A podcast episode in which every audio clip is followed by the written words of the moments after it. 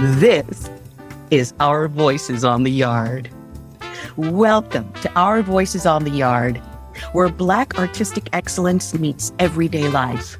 I'm your host, Denise Woods, and I'm going to take you from the Black church to the bright lights of Broadway, from tiny music studios to the mega stages of international opera houses, from rustic dance studios to ornate vaudeville theaters.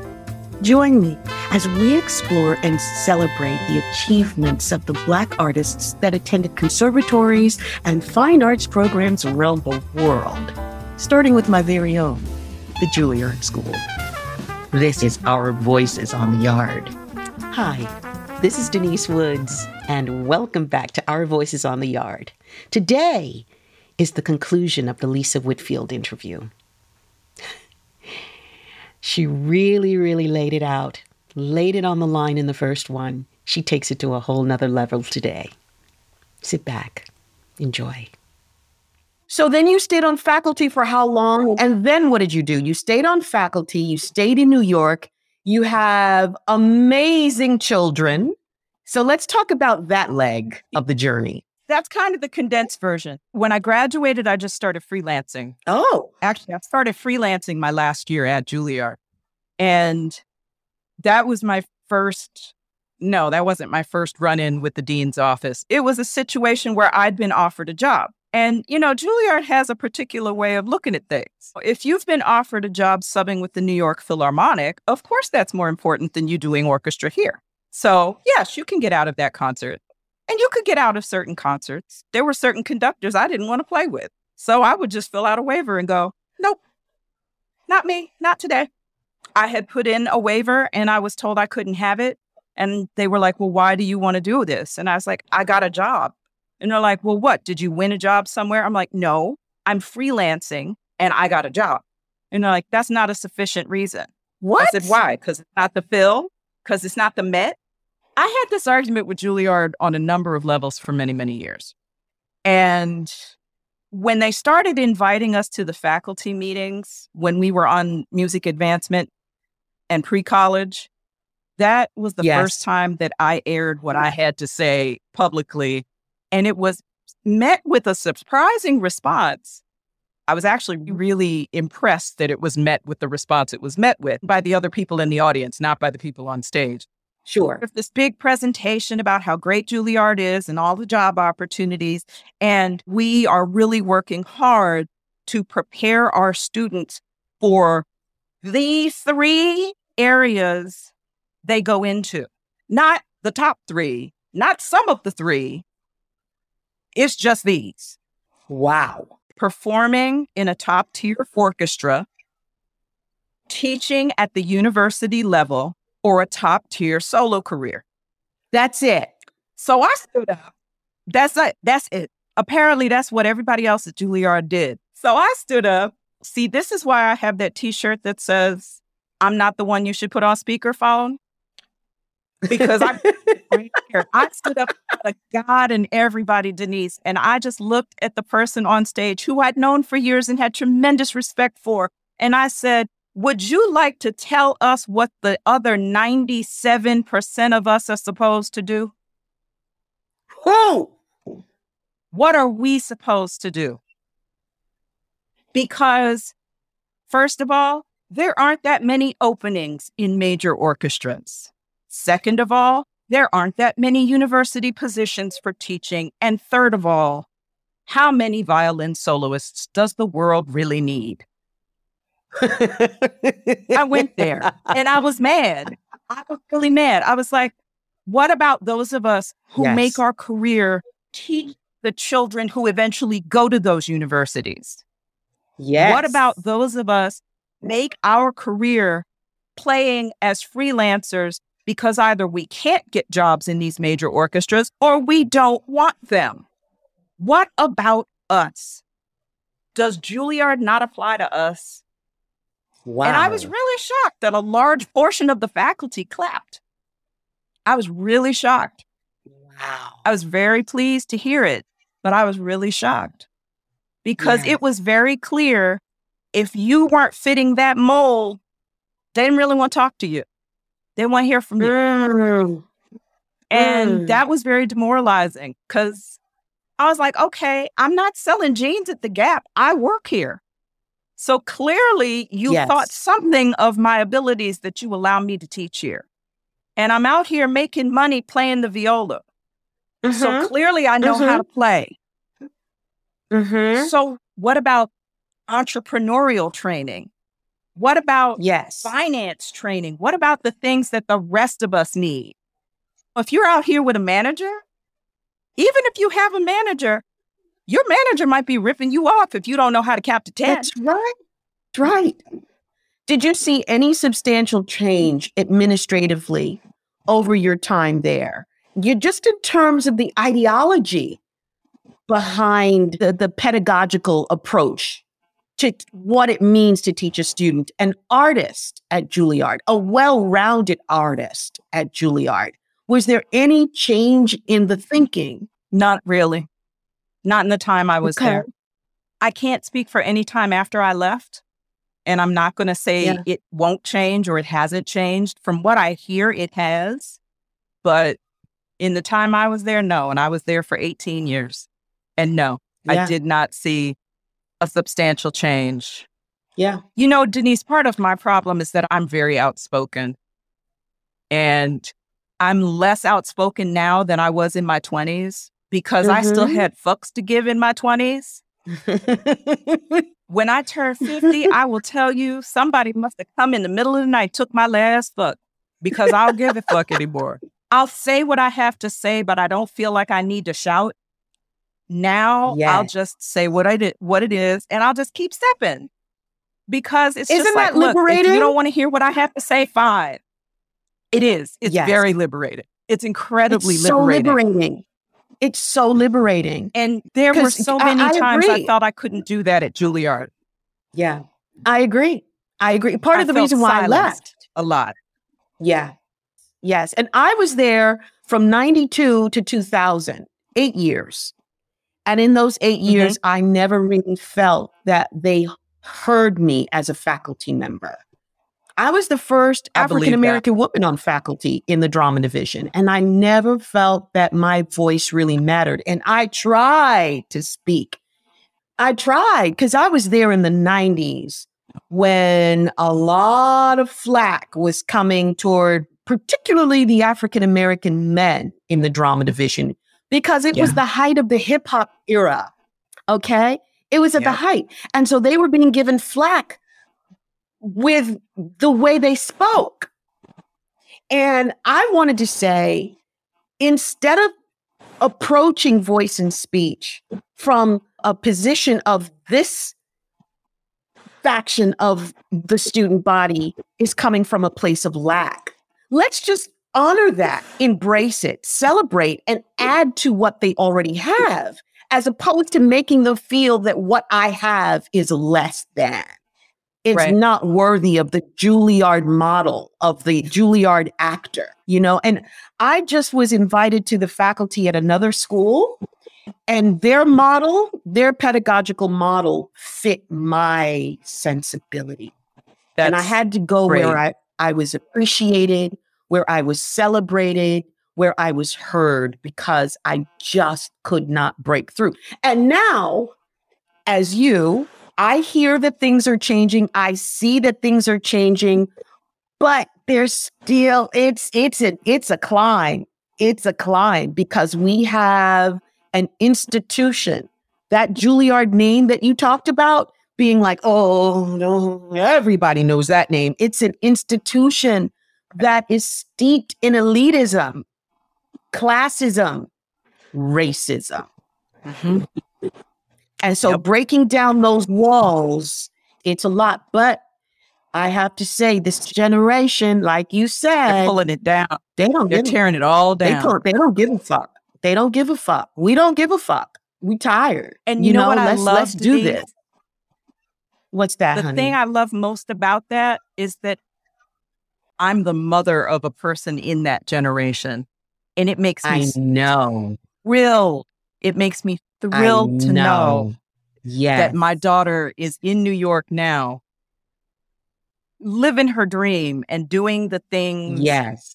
that she wants to do and you better not even look at her like you thinking of getting her in her way. Okay. She will flatten you with a That's look. she doesn't even about. need to put hands on you. She will flatten your ass with a look. And I Yes. wish I'd had that confidence at her age. I Yeah. didn't. I will, however, I have to tell you this story because this is a quintessential Juilliard story. Come on. And it's Okay. I wouldn't say it's not about racism as much as it is about sexism and misogyny. And this Ah. this took a person I had a lot of respect for completely off. It, it threw me off this person for a minute, and I was very hurt by that. But I'm not going to say any names. They're just there are a few people who really disappointed me, but I love them and respect them so much that to say their name feels like a betrayal. So I'm going to keep the name out of it. Right. But anybody who was there Thank when I was there will know who it is. Right around the time at the end of my second year, the Juilliard Orchestra got chosen to be the orchestra in residence for the Evian Festival in France. Oh my. And I was chosen to be in the orchestra. Yeah, it was great. I brought my husband, and we'd been married two days and had our honeymoon with a hundred of my closest friends. it was weird. But I uh, gotten chosen to be in the orchestra. and they put the seating out. And the person I was supposed to sit with was someone I didn't like. And it was someone who didn't like me either. And I knew this person didn't like me. Uh, and I don't have any qualms saying that this person was a complete sexist pig. Mhm. And I had no respect for him. But hey, this is a professional training school. I'm going to be professional about this shit. I didn't want to sit with him. I didn't want to look at him. But it was my job. So Mhm. one day, Mhm. the dean pulls me aside and says that this individual had come to the dean's office and spoken to them. And the dean said, I understand that you and this other individual don't get along. To which I said, No, we don't. Well, what we've decided to do. Now, the thing you need to understand about this is that this was the first opportunity I'd had to sit on the first stand. I'd never sat on the first stand in the Juilliard Orchestra yet. Wow. And I got to do it that time. I was sitting second chair, the other person was principal. So it wasn't like I was principal, it wasn't that, but it was first stand. And it was an experience I had not yet had. And I was very honored to be chosen to do that. And it was rotating Yes. first stands. So th- there were two other co principals who were in the back when we were in the front. And then when they were in the front, we were in the back. And it was great. So four people got the opportunity to sit first stand that they had not previously had. I was excited. Right. That was a large part of why I decided to keep my mouth shut about the whole experience because okay, fine, I don't like you, but this this is first stand. I can learn to live with it. Mhm. So the dean said to me, So what we've decided to do is move you to third chair. That would have moved me back a stand. Of course. And Of course. I looked at him and I said, So you decided that without speaking to me first? And he said, Well, we just wanted to solve the problem. I said, Okay, did I come to you and complain about this other person? No. And I don't like him any more than he likes me. But because he decided to come to the office and say things about me, you just decided to solve the problem without approaching me, not to mediate, but just move me back. I said, He's the one complaining. How come you didn't move him? I brought him up short. And I looked at him and I said, Let me explain something to you, sir. This is a professional school. And when I leave here, I am sure there will come a day and a time when I am sitting next to some idiot I have no respect for, and I will have to keep my mouth shut and do my job. I consider this practice. This is a professional training school. This is professional training. I didn't say a word about him, and I was ready to sit there and suck it up and do my job. But because he's not professional enough to sit next to me, I'm the one who has to suffer. Wow. I said, You go back and tell him I'm not moving. If he doesn't want to sit with me, move him. I I had had it. I couldn't I couldn't do it, Denise. I was just yes. Woo, I was mad. It was the Yes. injustice of it. It's just like. I don't like you any more than you like me, but you're a man and you're gonna walk into an office full of men and talk man language and say the girl got to go. No. No. Yes. I may have been born at night, but I wasn't born last night. No.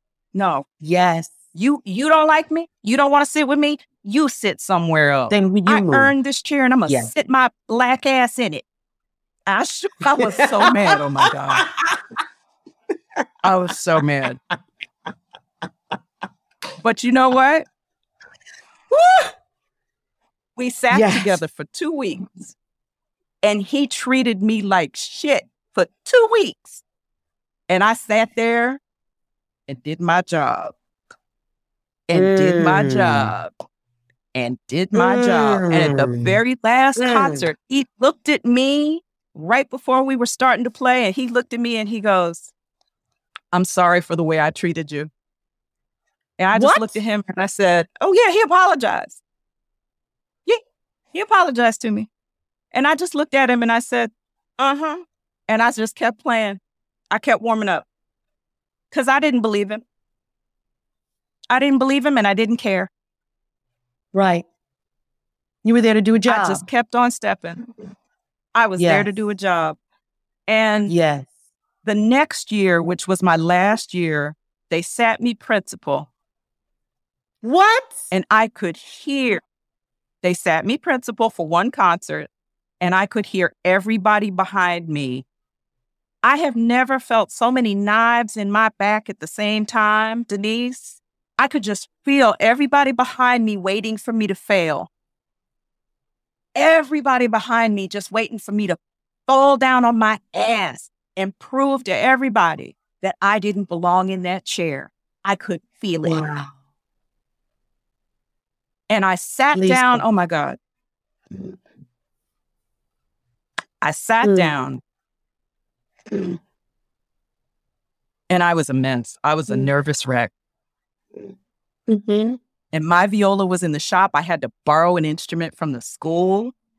And then the guy who was giving out the instruments was just like, Why do you deserve one of these good Italian instruments? And I'm just like, Dude, can you just give me something to play on? Can you just loan me an instrument? Mm. Like, why do I have to justify myself to you? Just, I have to play. I got a couple of little solos in this damn piece. Can you let me just play? And my stand partner is my friend to this day. I will never forget this. My friend Ralph Farris, who I loved like a brother. And I was humming through something. I was I was singing through it before we had rehearsal. And Ralph sat down next to me and he put his hand on my leg and he looked at me and he said, Lisa, Lisa, you have to promise me you'll sing to your children when you have babies. You have the most beautiful voice. You have to promise me.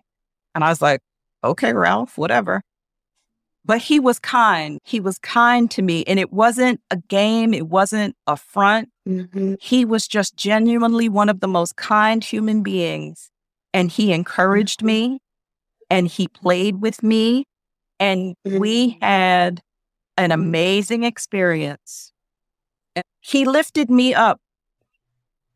And I um Mm. I gave him a big hug after and I thanked him and I said I couldn't have done this without you Mhm. because they were all waiting. They were all waiting me, for me to fall down and you were the only one who looked at me and believed I could do it. And I really I we have been friends ever since that day. Ever since those days, we have been friends. Ralph, it was funny when I had my daughter, I contacted him and I said, I just wanted to let you know I sang to my babies. and he plays in a quartet that was in residence at Denison University here in Ohio. Mhm. And that's where my daughter went to college. It's where my daughter did her undergrad. Wow. And uh, I put on social media that she had chosen to go to Denison. And out of nowhere, I get this text. I'm calling you tonight. I'm like, okay. He calls me up and he goes, okay, your daughter is going to be here for four years. Tell me what I need to know to be you for the next four years. What do I need to do for her? What does oh she need? My How can I be you? I need you to know your daughter is safe. I need you to know your daughter will be fine. I will take care of her. I will be sure she meets everybody she needs to meet. And he did. He did. Mm. I don't have a lot of people I'm in touch with from Juilliard on a regular basis. There are a few.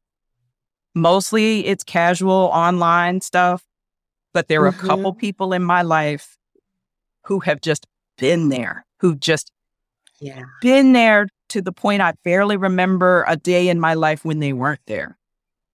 And Wow. Ralph is one of those people. He's one of the good ones. Lisa- he really he he's just thank you.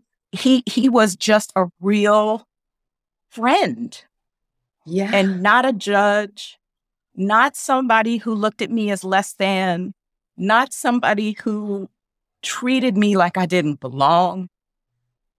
He was just, yeah. I'm glad you're here, Lisa. And we would talk and we still talk, and he's a wonderful person. And I love him like I love a little brother. He's just a great guy. and now you know, he and my daughter are both in New York and he hangs out with her. I love it. It's great. I love it.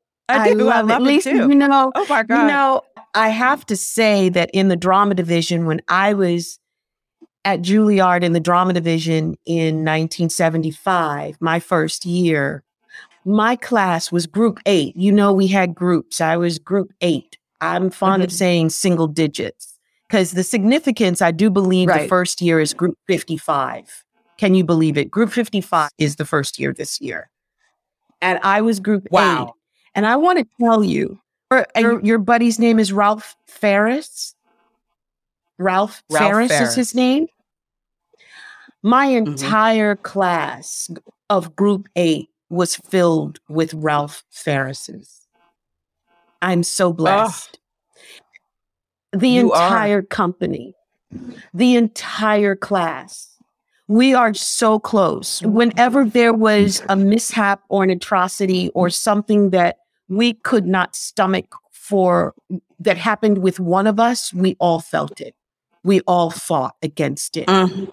Be it racism, sexism, misogyny, homophobia.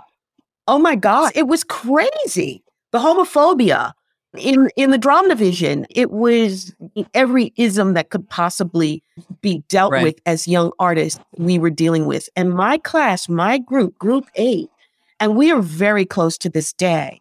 I can't speak for the the groups that came before or after, although I will say Right. that all of the sisters and brothers that were before me or after me, it's like you, Lisa. When we get in touch with each other, we don't skip a beat because we have that thing in common. We have this bond, this connection. We may talk, maybe I can count on one hand how many times I've spoken to Lisa Gay Hamilton or Lorraine Toussaint. And these sisters were at Juilliard after me, but they're they're wonderful actresses with great careers. And we talk, and it's like we had just spoken yesterday because there's this.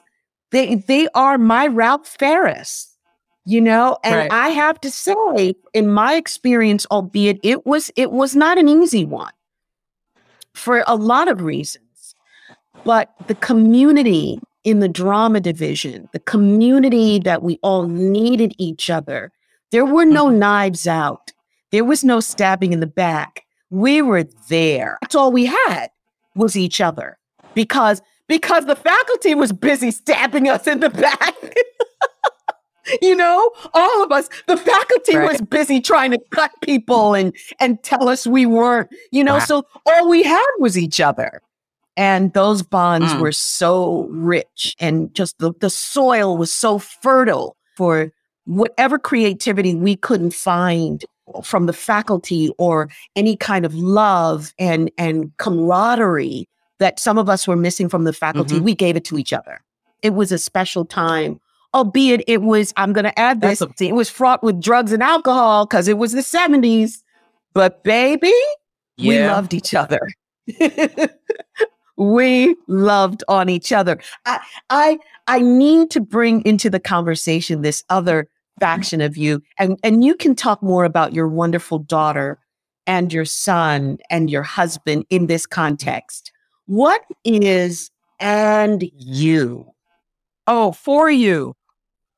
for you? Thank you. you. not and you. Yeah.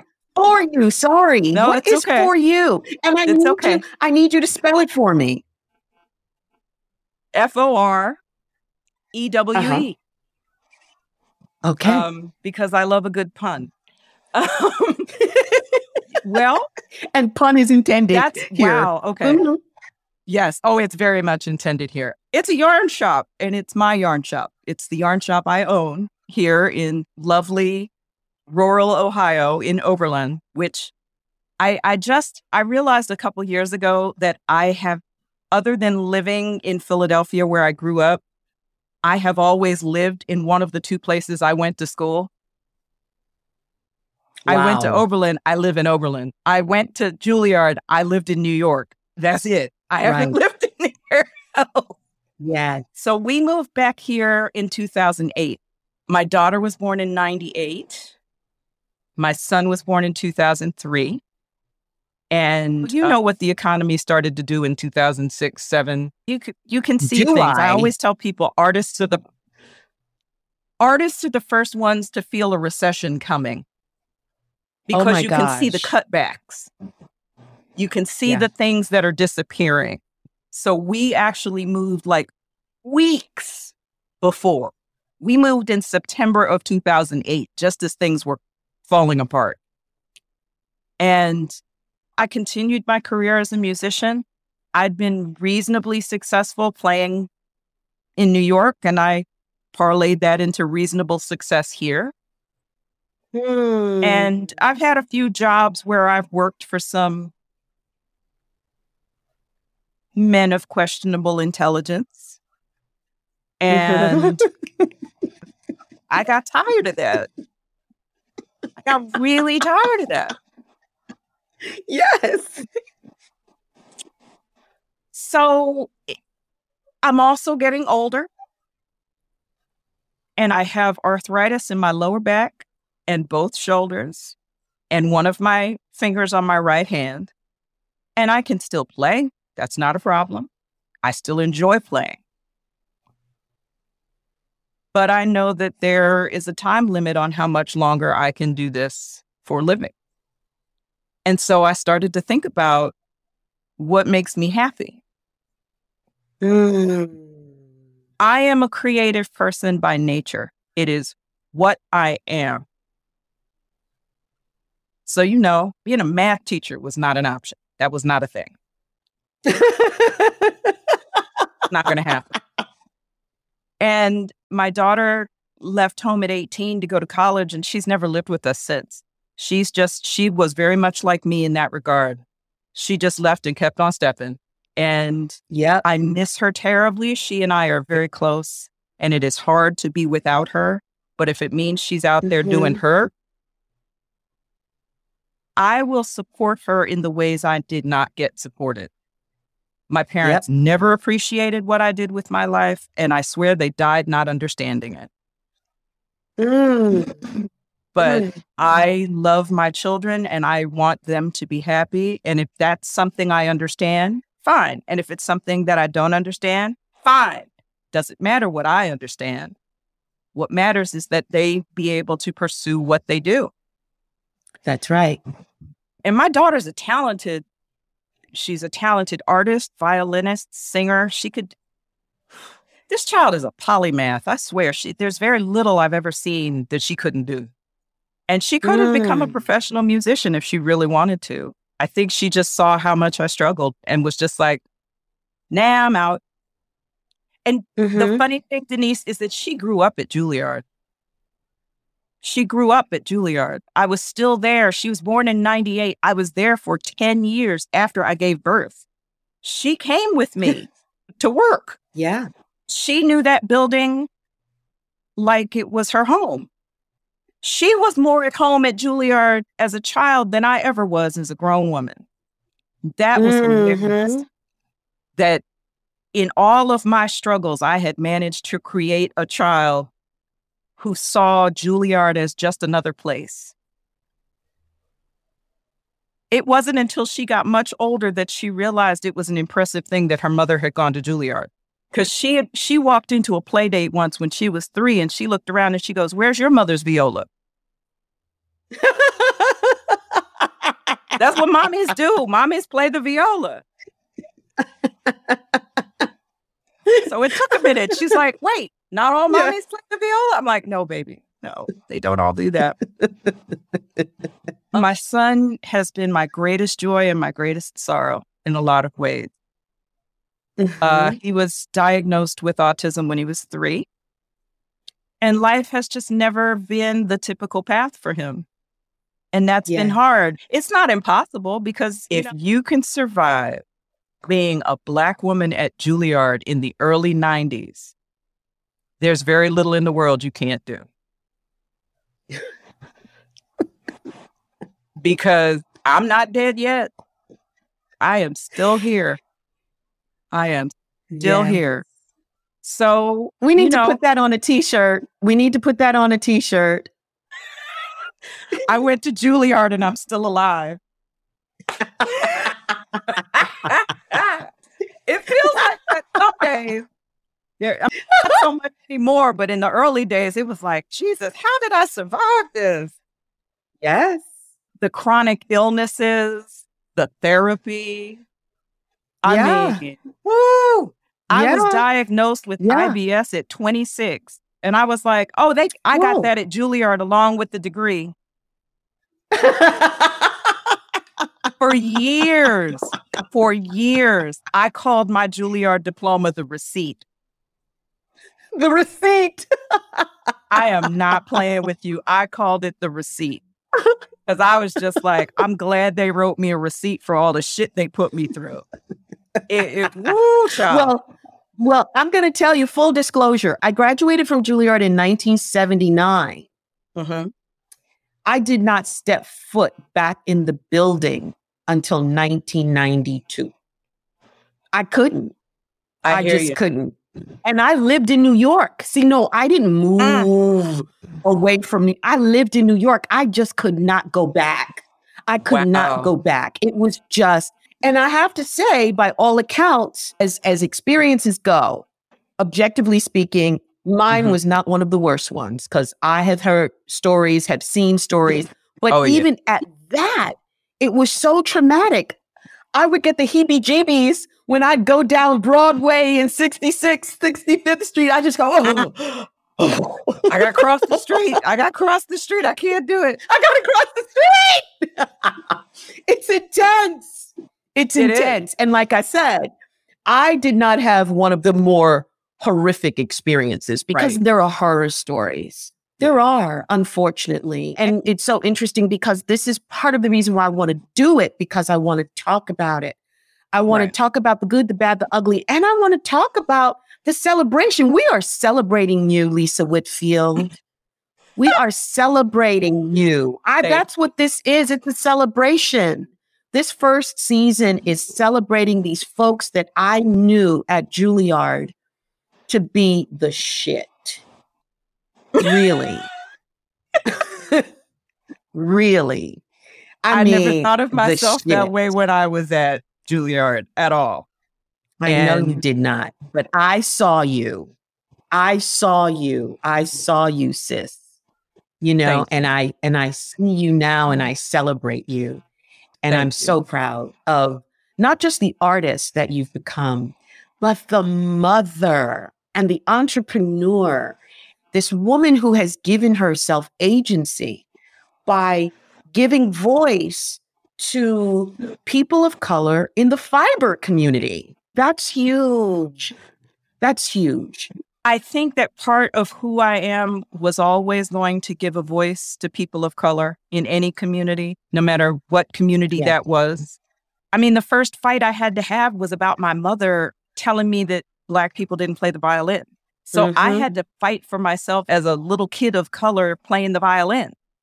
So that was probably the first battle I ever had to have about it. I wasn't the first Black woman to go to Juilliard to play a stringed instrument. I know I'm not because once I graduated, there was this whole community of people who had gone to major conservatories, some of them Juilliard, who knew who I was before I knew they existed. Wow. And they're the ones that carried me into a new realm musically and professionally. Yes. And started to hire me for things. My very first Broadway show came about because someone who had gone to Juilliard, a violist, hired me to sub for him. So, yeah, the Black community embraced me at Juilliard and continued to embrace me. Um, yeah. Well, well, I'm going to tell you, my speech teacher at mm-hmm. Juilliard, Tim Monich, became my mentor and gave me my first major, major film as a dialect coach, which was Ali, starring Will Smith. He couldn't do it because Scorsese called him. Yes. yes. Amazing. My Juilliard, my Juilliard teacher, Scorsese call, called him to do Gangs of New York. He mm-hmm. told Michael Mann, the director, the only person I could hand this off to is Denise Woods. And, and there you were. And that's how my Hollywood dialect coaching came about because of my teacher at Juilliard, Tim Monich, mm. who I dedicated my book to. I dedicated my first book to my mother my aunt Sylvia, the owner of Sylvia's restaurant, I have to say, so people know, let you know that you know that you didn't know. I had no idea. That's amazing. Good for you. See that that I won't say in conversation because I don't want to sound like I'm bragging. Oh yeah, well my aunt owns aunt uh, Sylvia's right. You don't say that, but I say it in this context because I want people to understand how important these connections, these Juilliard connections are. So I dedicate my first book to my mother, my aunt Sylvia, and Tim Monich. And when he saw it, he hmm. just broke down and started crying. And I said, Your tutelage and your mentorship means everything to me. Everything. I mean, well, he opened the door in Hollywood and gave me that first major, major job. I mean, I had been coaching before, but this was a major one that put me on the map. And so these Juilliard connections, be they all black or black white, these Juilliard connections and the relationships that we forged, the bonds yeah. that we forged our lifetime. And I'm so glad to hear you speak about it, to speak about the jobs and the people, the people that knew who you were before you knew who they were. It, it was an intense experience and a wonderful experience because all of my camaraderie with other people of color was outside of being a string player. Yes. And once I graduated, I got that last piece that had been missing. It was an entire mm. family of string players. And it was just, mm. now I understand. It was an understanding yeah. that sort of unfolded like a flower opening. And then when the flower was finally yeah. completely open, it was just like, I'm home. I'm okay. And it took a long time. It took a long time and a lot of booze, which I definitely had a problem with. Definitely had a problem with. I did some of my most intense drinking when I was a student at Juilliard. In fact, the very first time I remember drinking to the point I threw up was at Juilliard. And it was the night that the United States declared war in the Iraq War in 1991. Wow. I'll never forget that. I will never forget that night because we played Mahler 4 and we were just about to start playing. And the president wow. came out and stood on the stage at Avery Fisher and announced that we had just gone to war. And it was the most surreal experience. And at the party, I don't remember how much I drank. Yeah. I do not remember how much I drank. I do remember having to at least once have to bunk on somebody's floor because I was so messed up. Yeah. Um, but definitely yeah. there were bad was, habits I, I that came from say, being a student. I know that I know that in the drama division it was part of the culture. Drinking more i mean the drug culture was there but alcohol was everywhere and we could we smoked right. and in the 70s we smoked in the buildings we our teachers smoked in the classrooms it was part of the culture i can say that more than half of my class of more than half of group 8 maybe not more than half but certainly half of group 8 is in recovery active recovery. You know because it was well, so a part yeah. of the culture. Yeah. I, I am in active recovery. I've been sober since january 17th 2010 good for you. And i became sober for my kids. I really, yes, I realized I had a problem and I finally did something about it. But Juilliard was definitely a huge factor in the amount I drank. It became that that social lubricant that helped me get past those anxieties and feelings of not belonging. Yeah. Um, it also allowed me to just behave badly and have an excuse. And that is a sad wow. thing that I felt I needed to do that. But yeah, I drank a lot. I drank a lot and I went to a lot of parties. A whole lot of parties. Mm-hmm. It was part of the culture. And I'm glad that that changed. It, it definitely was part of But those Juilliard parties in the early 90s were a mess. They were so much fun. Because the dancers voguing was just amazing. I never went. Everything you I never. I never partied with my students. I never. Par- I, I I just didn't want to see them. I was like, nope. I don't want, nope, nope. You I don't want to see you right in that light. To. Yeah. You were definitely right not to. Because there was some poor behavior, yes. I will say. It was poor behavior. Lisa, we and are, some of we it may have been mine. Might have been mine. We are winding down. We are so winding down. I want to ask you a couple of questions in the wind down. Yes. The first question, and I know you you will have this answer right away. Knowing what you know now, what would you tell Lisa, that little girl that picked up that violin. And went to her mom and said, I want to play this? And her mom said, Black people don't do this. What would this Lisa say? Now, Lisa, who is Imani's mom, Lisa, who's in recovery, been in recovery for 12 years. What would this prob- Lisa say to her mom? I probably look at her and say, You're full of shit. Probably just You're full of shit. because, yeah, you're full of shit. That's not true. The only thing that comes to mind is like I had a friend whose family was all from the Caribbean and this was the one thing my friend said that would guaranteed to crack me up. You lie. you lie. because yeah, it's not true. It's not true. Yes. So that's the thing I would say. I would go, "You're you're full of shit. Yeah, you're, you lying. It's not true. You lie." Okay. It's not all true. right you know that wonderful saying, I wouldn't take nothing for this journey.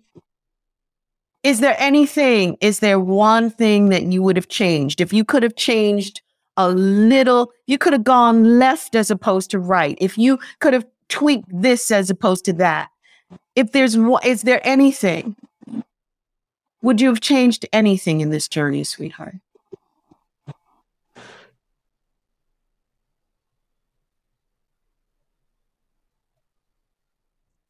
I don't know why I'm stumped by that question because I'm pretty sure I knew you were going to ask me that. You know why? I'm going to tell you why. Because I ask all of my guests this question. And for some mm-hmm. reason today, this question is coming from a deeper place because you, sis, have taken this I don't even want to call it an interview, this conversation to a whole nother level of transparency that has blessed me so deeply. And I just thank you. And so that question comes from a really, really deep place. Oh, you know, because the good, the bad, the ugly, because I too mm-hmm. got sober in in 1990 So by the time I showed up to Juilliard, girl, I was already clean and sober because, and I did it for my child who was 18 months at the time because all of those, mm. The pain, of growing pain, and pains of being an actress and pains of being a woman and a marriage that had failed, or in my mind, failed, all of that stuff, that mm-hmm. baggage that I was toting around. I said to myself, I will not go into this new decade with this monkey on my back. And so I got clean and sober in 1990. And our and conversation. It's funny, I said the same thing 20 years later. Come on, girl. I got yes. sober in 2010. That was 20 years yes. later. I yeah. will not go into That's another funny. decade. I will not bring a decade in like yep. this. Yes. No. And it was right after the new year, too. So I, I definitely felt that it was time to just wipe the slate clean. So I understand that. If Absolutely. I were to take a different step, any kind of different step, Denise, first of all, this conversation is a blessing to me too. And I want you to know that it it has never been easy for me to talk about Juilliard and the imprint it left on my life. And it left a huge imprint on my life because Juilliard was my entire adult experience from age 22 to age 40. That was my life. Yes. So it has been very difficult to step back and talk about it and talk about what it left. You know, uh, the impact, the imprint, the residue, whatever you want to call it, it left something here that makes me who I am. So in that way, yes. I would never yes. change anything because yes. I wouldn't be me if I hadn't done it. Yeah. If I had one thing to change, it would have been a step I before Juilliard. And it would have been to get that other degree from Oberlin. Oh. That is the one regret I have that I did not go on to finish that bachelor's degree um, from Oberlin, from the college. Yes. And and there are days when I think I might still do something just to have mm-hmm. an academic degree that's not a music degree. Yes. But that has more to do with my feelings of myself and being worthy intellectually, not artistically. Yeah.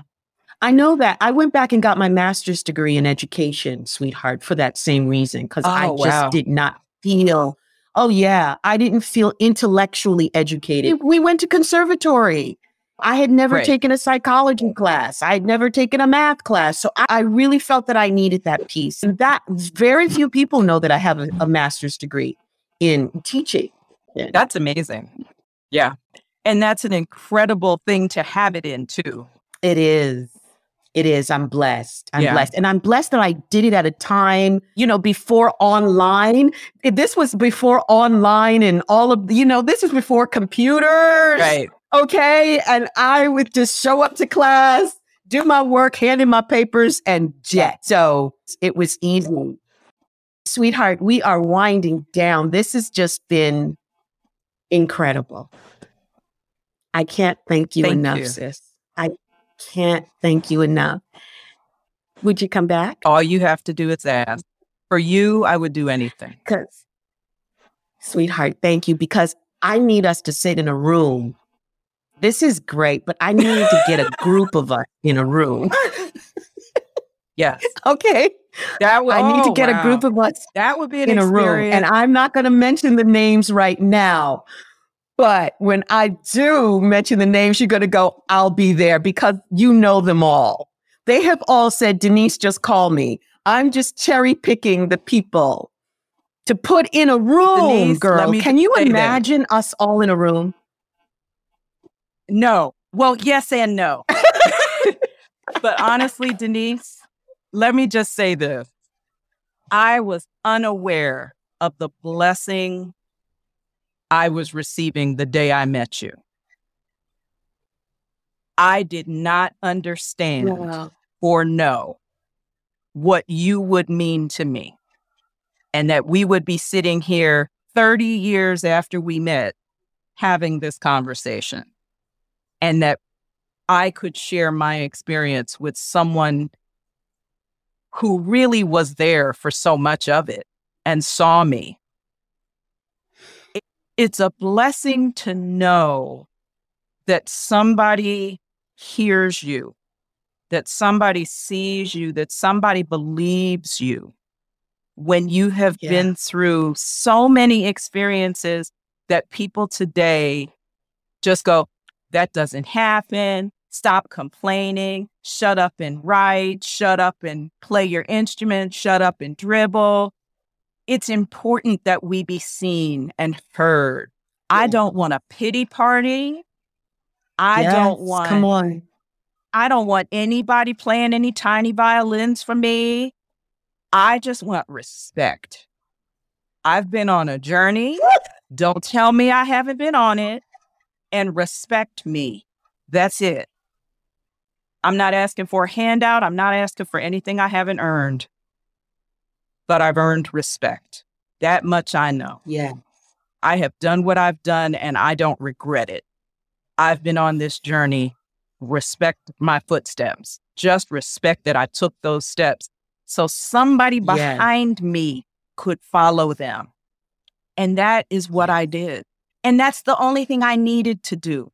I had the career I wanted to have, Denise. I'm happy with yep. what I did. I'm happy that I was able to have a family and raise children to adulthood. And now I can own a yarn shop because I feel like it, damn it.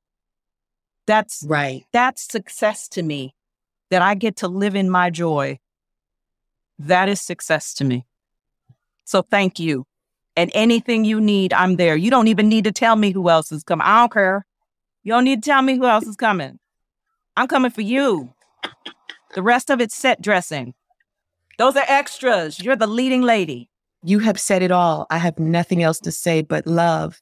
I love you. I love you too, Denise. Thank you. Thank you, ladies and gentlemen, for joining us. This was wonderful. Thank you, Lisa Woodfield. Lisa Woodfield, Juilliard, class of 93. Love you, sweetheart. Love you too. Thanks so much for spending time with us. Come back next week for part two. This is Denise Wood saying, You want more? Find us on whatever podcast platform you use. Subscribe and leave us a review. Thanks a lot. See you next time.